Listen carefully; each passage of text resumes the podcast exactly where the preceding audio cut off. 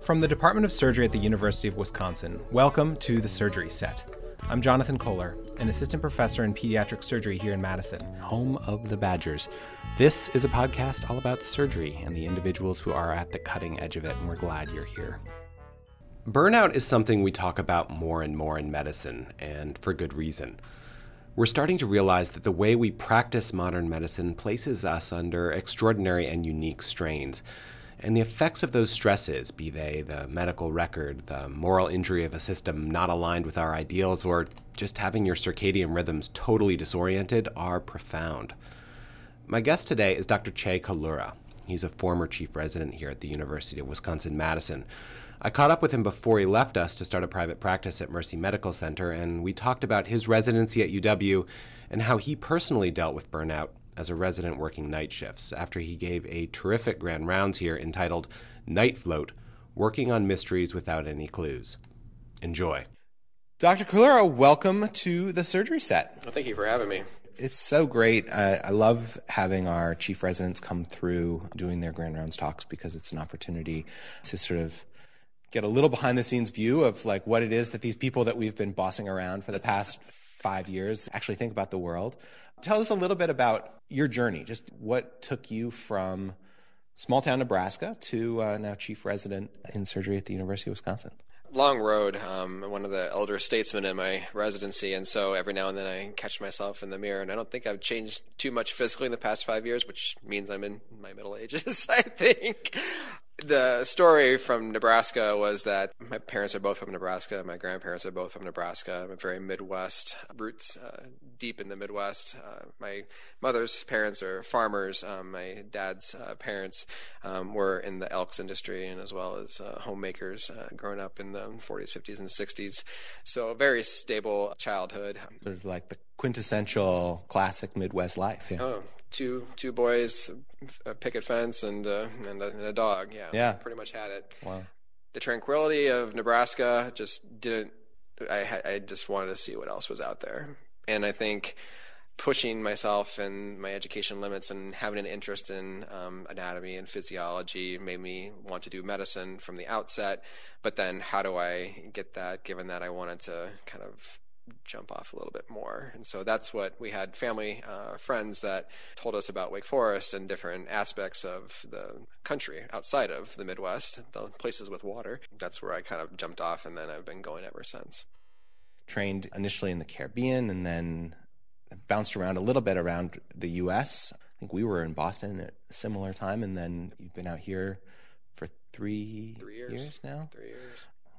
What's next? Where are you headed? I am entertaining different contracts um, across the state, but essentially um, want to stay in Wisconsin and practice general surgery. I know I've spoken with you, and I've had an interest in developing aspects of a general surgery practice that include um, different subspecialties, uh, such as pediatrics and others. But I, taking care of patients is the number one thing, and whether they're little or old or small or big has always been my my love. Yeah, I, I mean, I think that there's at least one podcast in the future about how we train community general surgeons who are operating on they're operating on kids and they're going to continue operating on kids and they're operating on 100 year olds and they're going to continue operating on 100 year olds and everyone in between and, and how we kind of find that balance as i know you've thought deeply about is such an interesting question. I want to focus for now on your the topic of your talk. Mm-hmm.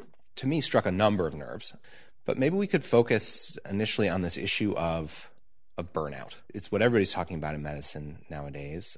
I would like to sort of pick your mind about this question that is bugging me. We talk a lot about burnout, which sort of implies individual people run out of resilience. More recently, I've heard it framed in a way that I find more compelling based on my own experience, which is it's not so much that you know you're a weak person, but that the system in which we work mm-hmm. is imposing moral injury on the people who work in it. I've seen that clip too, and it, it's circulated around. I haven't talked about it with um, many of my classmates or um, too many of my family members, mostly because I'm trying to sleep. I think, Which is another thing that we should talk about, right? Because like the sleep issue is real, and that that contributes to the problem. But the burnout with the depersonalization, uh, emotional exhaustion, and this uh, amount of this, there's perception of low achievement. These three concepts, I think, are not pervasive, but they are real attributes that happen when you have an intense job like ours how does this process happen? Is it just because we're working so much? Is it just because we're taking care of sick people? Is it just because we're in a system that has a lot of components and needs to, it's a business. We need to take care of people and make sure people have jobs and we need to continue to take care of sick people, which means we need resources. Mm-hmm. How does this in, impact us? And I think the concept of duty hours and night floats and all of that was a jumping off point, I think, to talk about burnout because I agree with you. A lot of residents and um, a lot of my colleagues and a lot of staff I hear talk about, especially with the statistics being as high as 40% of all surgeons practicing have burnout. How do we address that? And with moral injury, I think I don't personally think that it's necessarily the system pressing down, but I think it's our ability to push back. There's a sense of responsibility and an understanding of what you're going through that I think the awareness part of it didn't really connect with me until this year. I've been talking with one of my mentors about that and going through some difficult periods last year with being on a night float for trauma and then going to day and then going back to nights. And three months total of trauma going from a night to day to night was exceptionally difficult uh, mentally for me. That was when I was identified by some nursing as being difficult to deal with. That was when I was most absent from my interactions with my family members. And I think hearing my mentor say during that time, it just sucks, actually kind of reset my mind because it just hmm. does understanding that what you're going through is not natural that it doesn't really matter if everybody's gone through it or not like you don't care as a resident if your mentors have gone through this or not. Right, right, right, right. I mean, that's something you hear a lot in surgery is like, well, it just is this way. And like, we did it and you can too. And I remember coming, I mean, I kind of came up during the transition from completely unregulated work hours. So when I was a medical student, you know, 100 hour, 120 hour weeks were like not uncommon, right? Um, and then as a, as a resident, I kind of came in on the 80 hour work week and was in involved in some of that sort of fine tuning of the work hours regulations and and I remember so many people when I was a resident, like the older surgeons being like, "You guys are just don't even know. Weak. You have no idea. Yep. We did it, and you can too. Like, stop whining." Mm-hmm. Has burnout always been there, and we're only just now sort of recognizing it? Seems like it could be true, right? Like, let let's not forget that our modern system of training, which is held as our baseline, right? This is the way it's always been done, is the way that was invented by a bipolar cocaine addict at Johns Hopkins who, like, kept his residents prisoner in the hospital, wouldn't let them get married, right? Yeah. And like, that's what we measure everything as a non inferiority t- trial against, right? And it's an accident of history, I, you have to imagine to some degree, right? right. Um, but has it always been there, or is it is it a new phenomenon? If so, like what? Why now? I think that's a really interesting question. And going through residency and becoming a chief resident and getting, giving this presentation, it really almost feels like it's kind of always been there, or elements have always been there, or we haven't been honest with what we've dealt with necessarily from a work perspective. I think in the age of um, quality metrics and patient satisfaction, we're more and more aware of how we feel about healthcare. And so, given that you know, I think a lot of social media with the millennial movement and the recognition of different uh, behavior types through different generations elaborates and uh, just understands that people deal with things differently. And people have always been around and people have always dealt with things differently.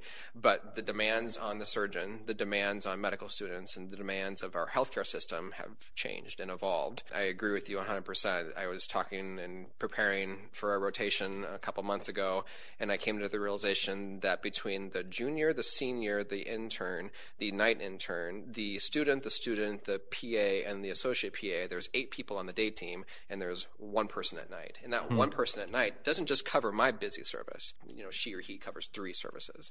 So the appreciation and the understanding that there's a complexity, I think, is to me where this is kind of going. Like you said and alluded to, and my talk alluded to, I don't think that we're necessarily going to get rid of night float, but the awareness of how we interact with each other um, to take care of patients and take care of ourselves is really, really important. And for people who don't sort of aren't familiar with this term of a night float person, mm-hmm. right? So the the traditional model, the way you know people back in their day used to do it, right, was you would work all day, and then if you were on call, you would just like keep working all night. And back in the old days, you would then just keep working all day. Though when you talk to people from the sort of you know golden age, whatever that means, they would often sort of sleep during the night and they would, you know, how many patients were you covering? Well, I was covering my service because there were two of us, right? And one of us was on every other night and it was only the people that we knew, right? But we've moved away from that because having people work all day, all night, and all day the next day clearly is not a great idea, particularly now when services are busier and you're not sleeping at night. To this night float system where a dedicated team comes in, sort of takes over from the day team, holds the fort overnight and then hands everything back to the day team. But it's not equally staffed, right? There are four services with four teams during the day. There may be one team of like a senior resident and a junior resident who are sort of minding the store overnight for that whole team 100 patients, maybe more. The talk talked about, identified that as well, but you're correct with all the different private services, public services, emergency general surgery services, trauma services. As a level one center, we're required to have a surgeon in house, and we do that every night. The concept of home call um, means that you're on backup, but you're not necessarily in the hospital. And so the awareness of the surgeon taking care of or the resident in training taking care of literally dozens, if not potentially close to 100 patients a night, who's brand new, by the way, right? Like you can step from being an M4 on vacation, just having graduated, to your first month as a night float, because that happens every year. Yeah, right. And, Someone has to start on it. Yeah. And so, I mean, I think that was me. And you don't know how to take care of basic problems. I don't know how to get into the hospital, let alone how to run a code or anything else. Mm-hmm. There's training involved with that, and that happens at every you know good institution, and we have that capacity um, to improve training and awareness and resources. As we talked about and discussed, kind of in the discussion part after my talk, it's it's a system, and I think that's what you alluded to it's a system of chief residents, it's a system of senior residents, it's a system of backup, it's a system of surgeons who are not here. It happens every time a mass casualty happens. We don't just rely on the one trauma surgeon to figure it out. We mobilize resources. If we have problems or there's people on services who are ill, we contact the surgeon. You know, the ability to communicate more fluently between team members, I think sometimes uh, is us getting in our way. Yeah. I don't want to bother you at night.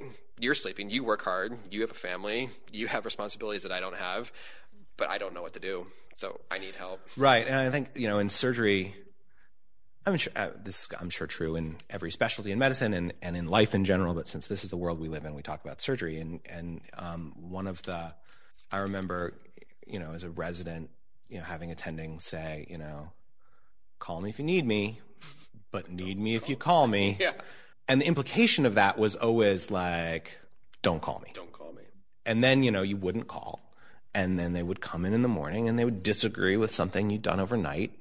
And it's like, yeah, do everything exactly the way I want you to do it, but don't you dare ask me what you want me to do. Right. The attitude that I've tried to take, the sort of, you know, I feel like we must live by an aphorism, right? Like the one that I've adopted is never worry alone and always worry. Yep. That's what I want to hear from the the residents is I want them to call me and be like, I'm worried. Yeah.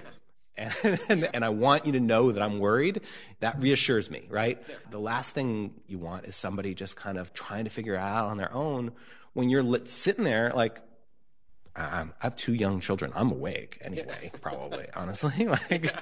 you know, the, the, last thing I want to do is come in the morning and discover there was some catastrophe that could easily have been fixed by my 20 years of experience no, I agree. I think, uh, and that was identified through several of the comments that I talked to our interns about when I was preparing for this talk. Is this barrier and is it is it a resident barrier is it that you are so fearful of retribution from whatever standpoint that you can't get over your fear of talking or is it actually pushback is it actually seniors or staff yelling at you or you know making you feel uncomfortable to the degree that you don't feel like it and what i tell interns and what I tell myself when I went through that as an intern is just that I, I really don't really care. I don't know what to do for this patient. And if this patient is my mom or your grandma or your friend, I don't know how to help them. And it's not worth my pride to hope that things are okay. I'd rather know an answer. And if it's as silly as what the dose of Tylenol is when I'm a day one intern,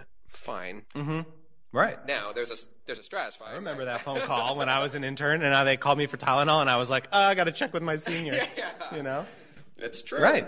You didn't hurt anybody by doing it. I'll tell you that much. It's a couple extra pages and another phone call and ten minutes well spent that you'll remember. But That willingness to call for help goes up as your expertise level goes up. Like, I am way more willing to like call a phone a friend Yeah.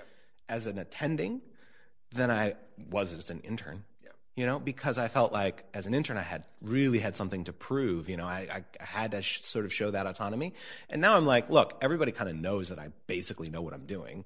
So if I'm calling, it's like legit. Like there's a reason for it, you know, and no one's going to sort of say, oh, you're, you're a terrible doctor. Right. You know, they're going to say, oh, good for you for, for calling and like recognizing that there was like a value in another perspective on this. And yeah, if I could go back in time and tell intern me one thing, it, it would be that. If somebody's mad at you for calling, that's their problem. yeah, That's on them. And I think, you know, what, what you brought up, and, uh, you know, we heard some comments about this too, the, and I think it's really true. Like the, the chief residents and the attendings that you remember as being your role models, as being like the people you want to be like, they were the people who, who picked up the phone and said, how can I help you? We're in this together. Like, how can we together fix this patient? And like, not like, why are you calling me? I've had that experience with as a chief resident. Now that a lot of more consults and questions and clinical scenarios come to you as a chief and a, a senior resident, you know, I'm having more. I'm talking with more staff. I'm talking with more emergency uh, attendings and in, internal medicine staff and ICU staff. And when I'm tired and exhausted and I get snippy and they remind me you're still in training, it's appropriate because you have to understand and modulate your emotions to understand that they are asking for help too. They are asking for a surgical question. They are making sure that they're doing everything right for their patient. You know, I think there's a spectrum from, again, the medical student is trying really, really hard to get in residency. They're trying to show that they can do everything mm-hmm. on their own. I am the great candidate. And then, like, we just, like, not you know purposely and dramatically but trash it all as an intern saying welcome to our system Yeah. learn everything over again Right. and at the same time say but do it perfectly because i don't want to be called at night it's just this really composite Right. I mean, it's like you take, so you take a bunch of high achieving, high driving people, put them in an extremely stressful job that requires perfection all the time, and then ask them to do it in the middle of the night with a completely disrupted circadian rhythm. And it's just like, really I mean, best best case scenario, people get a little like snippy on the phone. Yeah. You know? Yeah. Like worst case scenario, people die, right? So like Yeah. put up with the snippiness and like accept that it happens. I mean, I certainly I've been on both sides of that. yeah you tell Also, but I mean, I, I should also say, like, from the perspective of like a staff person, like telling a resident to like cool as jets, you're still in training, is is a bit much too. Because like, remember that like you now are have been out of medical school for five years five years, right? I mean, me when I was a chief resident, I was in the lab. I'd been out for eight years, you know, and like I remember emergency medicine attendings who had been my medical students calling me and being like, "I'm an attending," and I'm like. And yet, I remember you when you were a third year medical student. You know, like we're in a longer process. Like, it's it's actually like it's a system where we're all trying to take care of patients. We're all trying to do the right thing. I think your comment is what I've told people and what I hear myself t- telling patients now is if I get a call at night from an intern who's worried about something and they say I'm worried, or if I walk into a room and there's this complex situation and a post-operative patient and things are okay but they're really not or something's going on, I tell the patient I don't know what's going on, but I'm worried. I want you to know that you're my priority because I don't understand. Mm-hmm. And I think that's something that residency has fostered in me. And that's why we go into being physicians anyhow, is because we have this curiosity. But the overwhelming nature of all we have to deal with of being a doctor doesn't allow us sometimes to just be curious and to understand how that works itself into our daily life. Yeah, and I think that like one of those things that you learn as a chief, you know, by the time you're chief, hopefully, um, and clearly this is the case with you, is you know the, that sort of innate ability to sort of know when a patient is sick and when they're not sick, and like what what you at some point you get to the point where you can sort of just like look at someone from the doorway and be like, I need to worry about them and I don't need to worry about them. Yeah.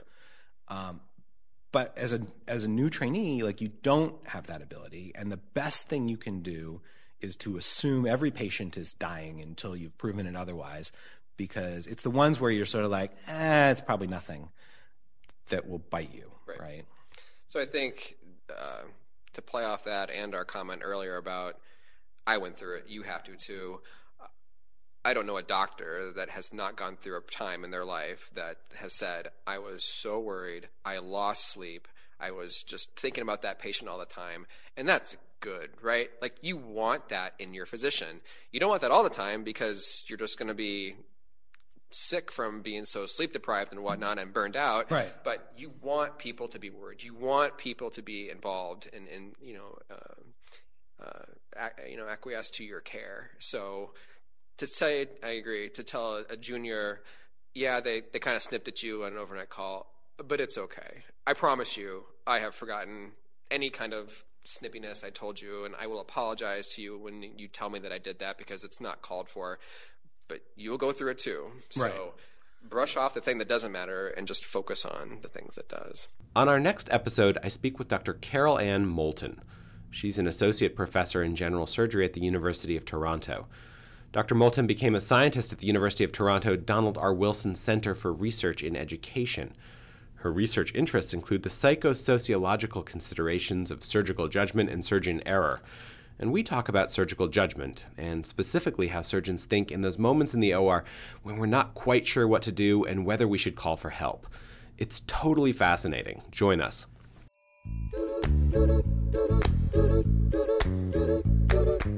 The Surgery Set is a production of the Department of Surgery at the University of Wisconsin Madison.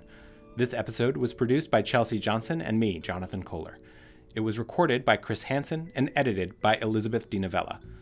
Our theme song is On Wisconsin, arranged and produced by Jamie Schmidt. I encourage you to visit us at surgery.wisc.edu, where you can find links to grand rounds, free CME credits, and more. You can also check out the UW School of Medicine and Public Health video library for a wide range of medical education resources at videos.med.wisc.edu. In addition, you can subscribe to this podcast on iTunes, Podbean, and Stitcher. And of course, you can follow us on social media. You can like our Facebook page and also find us on Twitter at Wisc Surgery, and I'm at J E Kohler, K O H L E R. Please feel free to let us know how we're doing, rate and review us on your podcast app, and don't hesitate to let us know of any topics you'd like us to cover. Thanks, and we hope you check back soon. On Wisconsin.